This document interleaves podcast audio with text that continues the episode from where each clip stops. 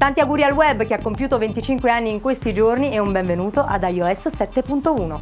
Io sono Chiara e questo è Tech Break.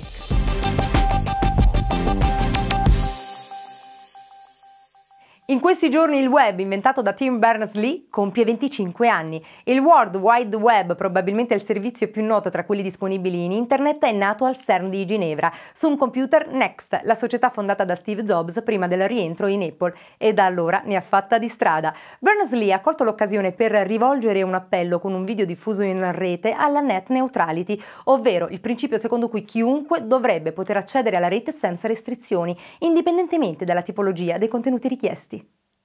Google sta spingendo molto per lo sviluppo del settore dei wearables, i dispositivi indossabili, e nei prossimi giorni inizieremo a vedere le prime novità al riguardo. Col lancio in questi giorni di un kit di sviluppo software basato su Android per questo tipo di dispositivi, Google vuole permettere agli sviluppatori di creare facilmente nuove applicazioni che vadano oltre gli smartphone e tablet. Ricordiamo che oltre ai Google Glass già disponibili da tempo per gli sviluppatori, si aspetta per il prossimo mese l'annuncio del primo smartwatch di Google, realizzato da LG.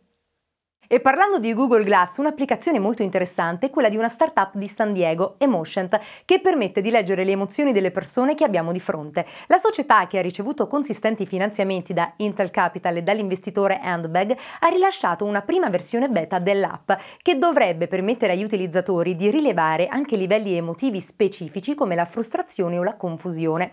Viene ovviamente da chiedersi se la privacy sia messa a rischio da simili applicazioni, ma gli sviluppatori sostengono che non vengono memorizzati i dati emotivi relativi a una singola persona.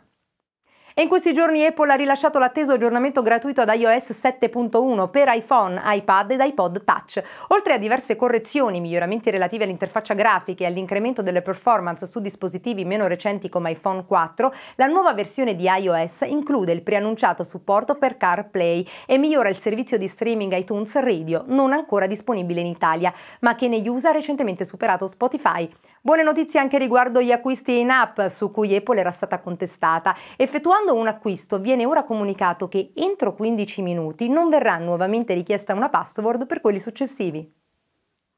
E chiudiamo con alcune news veloci. Al South by Southwest di Austin, Texas, Edward Snowden è intervenuto in collegamento dalla Russia parlando di privacy, controllo e dell'NSA, temi per cui è diventato famoso dopo le sue rivelazioni, sostenendo come proprio l'NSA stia minando il futuro della rete. Samsung ha annunciato il proprio servizio musicale streaming stile Spotify chiamato Milk Music e Dell, produttore statunitense di computer, ha fatto una brutta figura, decidendo di far pagare ben 27 dollari per avere il browser web gratuito Firefox preinstallato sui propri PC.